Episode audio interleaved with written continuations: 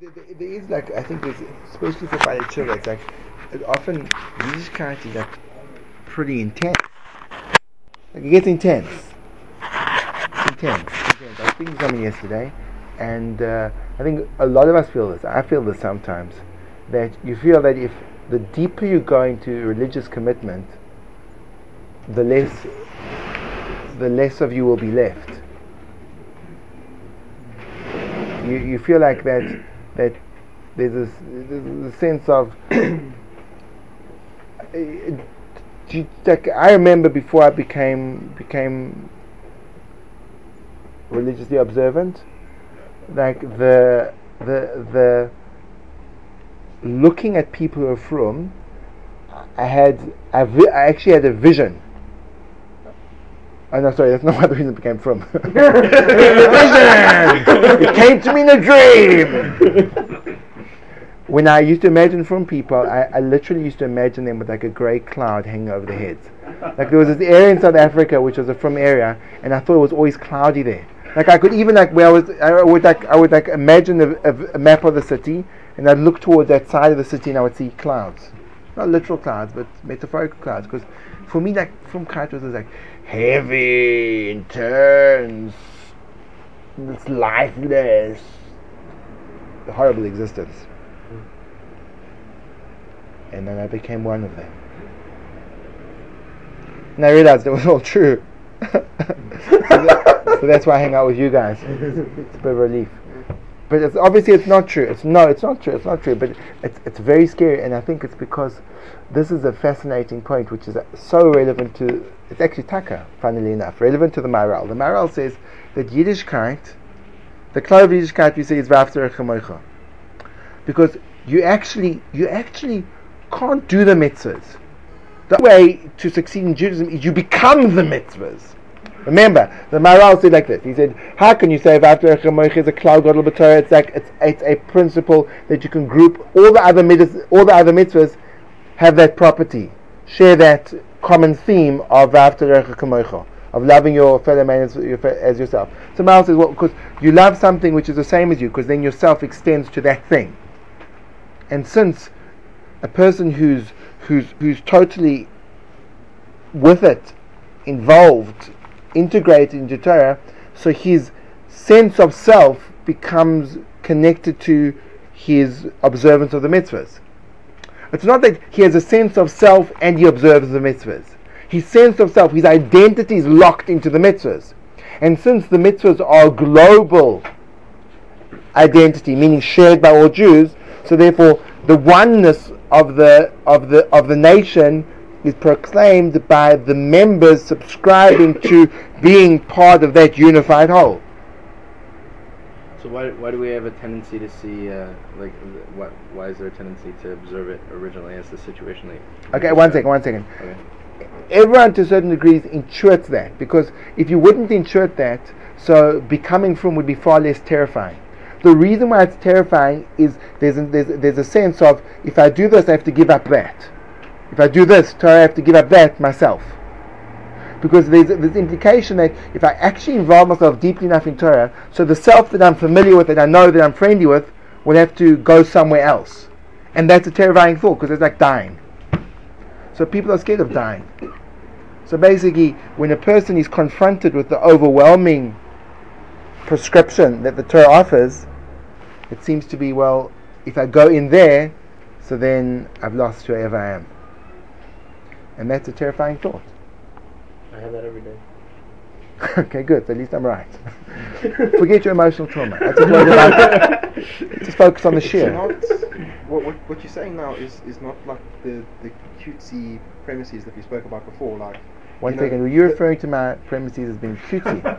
No, no, I'm saying, see, no, no, we should no, explore that no, no, no. You adjective. didn't let me qualify. You jumped in. Okay, sorry. So it sorry. was like, you know, the, the- My age, you know what I'm saying? You know- you have that youthful buoyance. yeah, no, I mean, I mean, whether or not you even like physically heard what I said is up in the air. It is up in. It is right. Actually, I just heard a droning voice. Have you finished? Go on. you know, like you know, the tomato sitteth upon the wagon. You know those those cutesy premises that, we, that you were talking we were talking about the other day. You know, you just Ah, ah, ah, sounds wise but oh, when I was becoming an Eastern philosopher. Yes. Ah, got I was you. listening. Oh, good, good, Um, good, good. Th- this you say when you become the mitzvahs. That's actually Oh, something oh, oh, you, oh, oh, oh, okay. You're saying Yeah. the way, to, if I can rephrase you, Mm. the way I'm speaking now, Mm. it sounds like this, this mystical, psycho spiritual talk that is actually a lot of fluff and no meaning. Mm. Yeah, so what I'm saying is meaningless. We'll just get clear. Okay, no, no, I'm just I want, yeah, okay.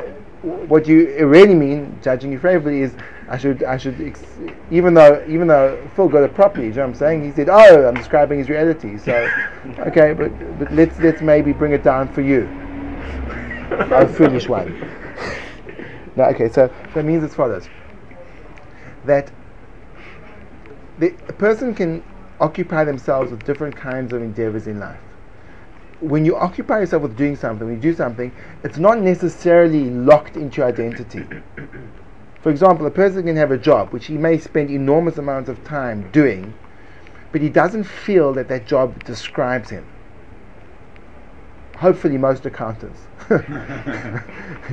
You- sorry, again, nothing. I'm saying, no, you, I'm, you know that uh,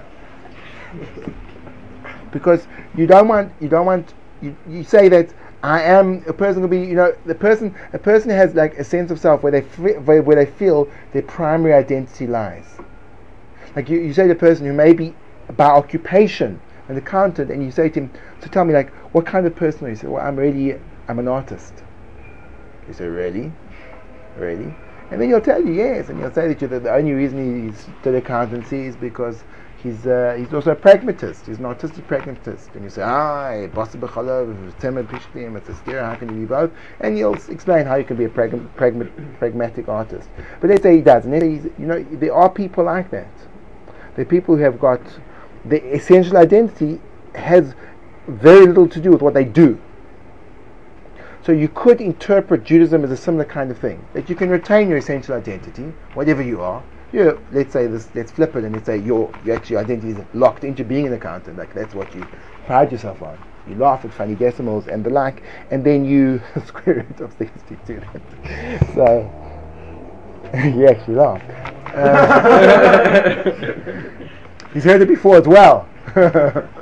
so. Um, and you can say that my identity is my identity is I'm an I'm an accountant or whatever the identity is, and I also observe mitzvahs. And you can do that, and you can do it. You can do it quite well, even though mitzvah observance is quite a there's a lot of stuff to do. But it's amazing how you can actually navigate yourself away, keeping mitzvahs and still having really no investment of an internal identity.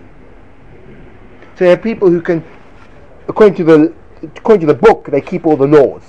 They wake up in the morning and they do they wash their hands and mm-hmm, they go to shul and they daven shacharis and they learn. Mm-hmm, But in terms of where, if you say to them where the essence lies where they identify, so you'll actually feel that the identity. You know, let's say for example, you get a person who's driven in his career. He's an investment banker and he happens to be a religiously observant Jew. But he may find a lot more commonality when speaking with colleagues as opposed to speaking with uh, a fellow Jew who's in the laundry business. Because he's the, lion's share of his being is placed in that. That, that, that's, that, that, that's how he's either he articulates or doesn't articulate where his identity is. So in other words, you could read Judaism as a, a kind of behaviors that you can engage in, stuff you do, rituals that you perform, but it doesn't affect the nature of your identity. Whereas, you see from the Maharal that to do it properly, it actually has to become your identity. They have to be mutually exclusive. Yes, They have to be. have to be. It's either this or that. If your identity does not lie in the mitzvahs, it's lying somewhere else. And if it's in the mitzvahs, it's nowhere else. So we're not multifaceted. There can be degrees. Essentially and ideally, they're mutually exclusive. Meaning, if you reach the ideal of what it means to be to a Jew, that will encompass the entirety of your being. But it's a process, and maybe people are at different stages along the way. But that's just because it's work in progress. So the structure hasn't been completed. But once the structure's there, that's it. That's it. And that's kind of the premise is the Maharal. That's a tachlis. That, that's where you're going to. But you can still exist and connect to the other one. When you're there, no, the other one becomes completely lost. It's it's gone completely. Let, let- let's say not lost. Let's say interpreted, redefined, channeled, whatever whatever way you want to see it. I don't want you to say subsumed. In other words, as follows. Let- let- this is, I think we've gone to too much of an abstract plane. Um, I feel that we lose, we're losing, losing, How was it? we're losing some people. Yeah, I was lost. So let, let me explain to you what I mean. Johnny, you're on your phone. He's taking notes. He's taking notes. He's not. He's not on his phone playing some mindless game. He's taking notes of the share. Yeah, it's amazing. No, no. I think it's it's quite amazing how because normally you don't judge a person who's like got a you don't judge that kind of person favorably, but you can because of you know you can come up with ir- irrational explanations of people's behavior as a kind of a, But there's not a core to keep a above and uh, above and beyond the hard law. What I mean is as follows. Let, let, let's uh, try and make this a little slightly more practical. So, I'll give an example of a fragment of this.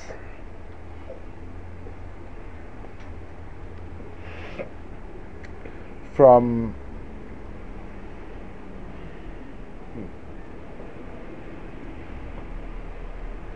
a person that I know. Okay, I don't want to mention names, I don't want to give away clues because I have no reason why, but because it's like a kind of a, something that I've caught from my wife. She's English, and English people will not reveal any information ever under any circumstances unless they are under oath. And even then, you never know.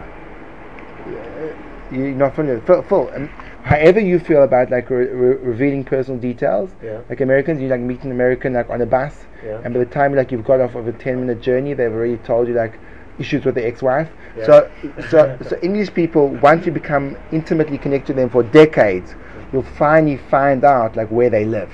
Hmm. If you're lucky. I think that applies to Israelis. Americans are actually standoffish. Have you lived in America?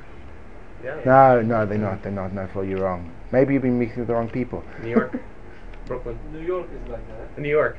What? They tell you everything. No, they're No, they're very standoffish. No, not in business. Not in business. Not in Americans selfish. tell you where they live, Israelis tell you what you don't know. Okay, but kids are not important. But there's a person, a person who I know, and he comes from. He's a Baal Tshuva. and he comes from every one of his his his his um, his his grandparents and cousins, siblings, parents, all have legal degrees. And he became a Baal and he's halachically obsessive. Not halachically obsessive, he's got an incredible power of halachic decision making. In other words, it's like call it a genetic predisposition that his identity, let's say, had he not crossed over the line to religious observance, no question would have been in some kind of legal profession. Because his being functions according to the defining parameters of given operative mechanisms, laws, where they where they go and how they find themselves. So you put that person into a framework of Judaism, so his entire existence, his identity becomes subsumed by the mitzvahs in such a way that his focus and his slant is halachically orientated. Then contrast that to myself, that let's say my essential background was always artistic. That, that, that's how I define myself always, and that's how that's what I used to practically do with my time. And I used to have long flowing locks. Joking. They weren't flowing, and but my essential identity was locked into my artistic being. So for me to like then express myself in Judaism, so it wouldn't express itself as this kind of this this this, this connection to the rigidity of a law. Rather, it manifested in in the creativity of what, what art is often about is it's about composition and interpretation. That you're given, for example, in drawing, that you're given a 3D scene and then you, through a mechanism of interpretation, present it in a different format. But that involves choices as to how to arrange the, and how to present and how to. So, so I find that the way I've expressed that that ability is the Torah presents you with a scene, but there's a lot of room for personal expression within that scene. So call that scene Shabbos. So you can, you, of course, you have to follow. There's a structure, just like when you when you when you when you copying a landscape, you can't you can't can't draw a monkey because the monkey's not there. You draw the landscape, but in terms of where you where you push the pencil down hard to create a dark line, and when it's light, so you've got a lot of there's a lot of room for movement. There's tremendous room for movement. So Shabbos can be a thousand different things to a thousand different people within the realms of halacha. And that's where I that's where I activate my creative self. In terms of you know, there's kiddush, but you can say kiddush and you can focus on kiddush and you can arrange the structure of where you place it in terms of the moment in the conversation.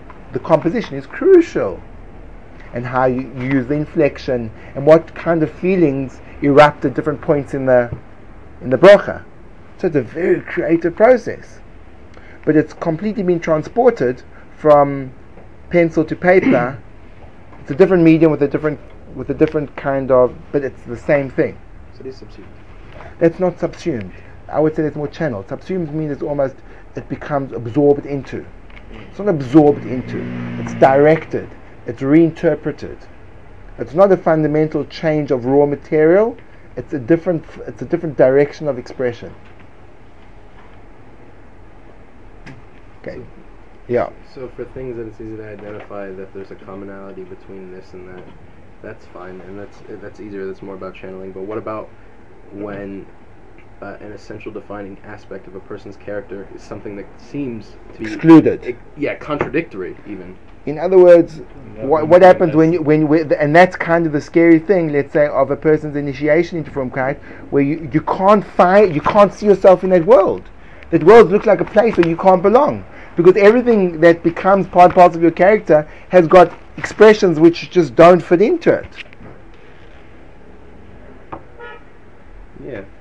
So, so the problem is, the problem is Judaism is a is an art form. I remember my father once saying to me, and at the time I, I, kind of bought it, but I didn't understand why. He's a doctor, and he said, you know, whatever you want to do, whatever you want to do, whatever your talents are, you can do them in medicine. So if you're artistic, you know, you can become a plastic surgeon. I suppose if you if you if you're artistic and cruel, you can become a surgeon. oh, this looks like it's going to be fun. Let's cut it here. Oh, magnificent! What the composition, but it could be problematic from a survival point of view. Um, but but there's just such because in other words, in a big field, which is vast, it's impossible that there's not a place for expression. The the kind of the crisis which hits the Baal is his initial perception of Torah is extremely primitive. So what does he see? He sees a society which functions according to certain fixed certain set of principles, and um, he doesn't understand the depth, the nuances, and the sophisticated way in which this whole world opens up. And because the kind of sophistication that you see is almost you only realize it when you get past a certain point. You can't see it because it, it, it, can't be observed with the physical eye. So you know you can see people, you can see six people, and you just the only difference you notice is size of beard and length of payos, and you think, mm, none of them fit my. At least I'm not that kind of person. I just so if you but if you actually take take some type of spiritual spectacles and you'd look inside to the inner world, you'd see, wow, wow, that's something I could really connect to. But you don't observe that from the outside because almost to get there, there's almost a whole set of challenges that you have to overcome. It's like almost a skill set. When you when you when you don't have the skill set, so then you can't envision what it must be like. It just looks like something which is inexplicable. But as you progress, uh, in other words, let's put it this way: I'm simultaneously containing inside of my memory this fear of becoming a dark and depressed frum person, and I'm simultaneously being that person, and I'm not dark and depressed. So it means that something transpired from that perception to where I am today. So what happened? Okay, so lots and lots and lots and lots and lots of different things happened. But you can relate in a certain aspect that even if you where you find yourself today, and put yourself in your own shoes two years ago, and look at your lifestyle, and if you look at yourself doing what you're doing now from a perspective of, two years ago, you'll freak out. Yeah, you'll say, "Ah, that wow, no!" Because for you to be where you are now, it's this happened, and then that happened, and then that happened, and then something shifted, and then this. So therefore, when you're there, it's really okay. But when you're not there and you're looking to where it looks like it is, it's terrifying. In other words, my experience of becoming more involved in Torah has not been I've lost more and more of myself. It's been a feeling of I've gained more and more of myself. And when I compare myself to, to people who, who haven't, let's say, given the opportunity that I've been given, I feel in, in almost an exponential fashion more deeply fulfilled, invigorated, dynamic, vital in terms of the excitement that every day presents me with.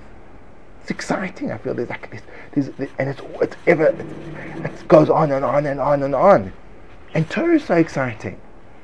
It's it, it, it's a really it's such an incredibly powerfully vital organ.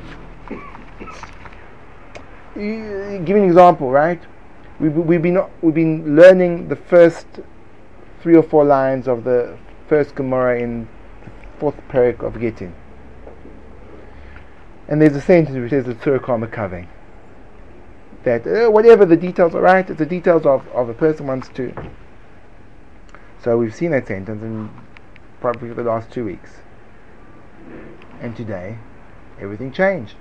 The entire sentence took on a completely new light, and based on this understanding, a whole host of problems are just resolved. if you want the details, I'll tell you. Just unbelievable. Like all these massive, problems in the actual understanding, with one small adjustment, boom, everything changes.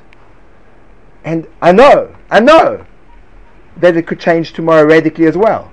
So that kind of lack of stagnation in even the intellectual material that you're engaging in, that it actually looks different every single day, creates such a vibrancy in being that you want to wake up in the morning. You. You look forward to it because it's it's, it's almost like you're going. I, I don't know. What, I don't know what it's like to go exploring back in the 300 years ago when you like landed on the continent that no one had ever seen, and you like step foot on land, and you could just come face to face with a creature that had never been described or illustrated, and, and you'd you'd be the first person of your type ever to see this creature, and you'd like you'd be walking between two two big trees, and you'd go and you'd see there'd be a pool of water, and you no one had ever even spoken about a giraffe, and you see a giraffe,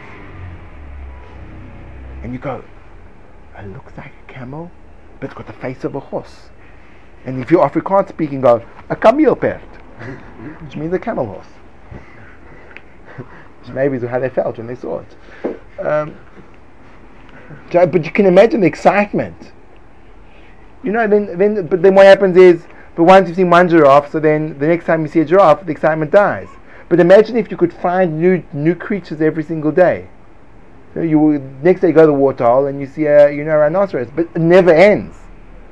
So that's that's learning, and that's that's that's learning Gemara, which is nigla. That's what before you get to Nista, which is the deep stuff. so that's really exciting, Devon.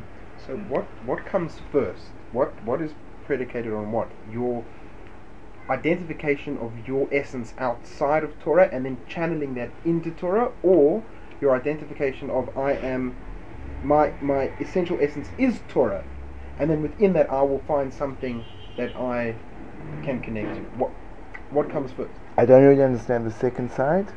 Explain that better.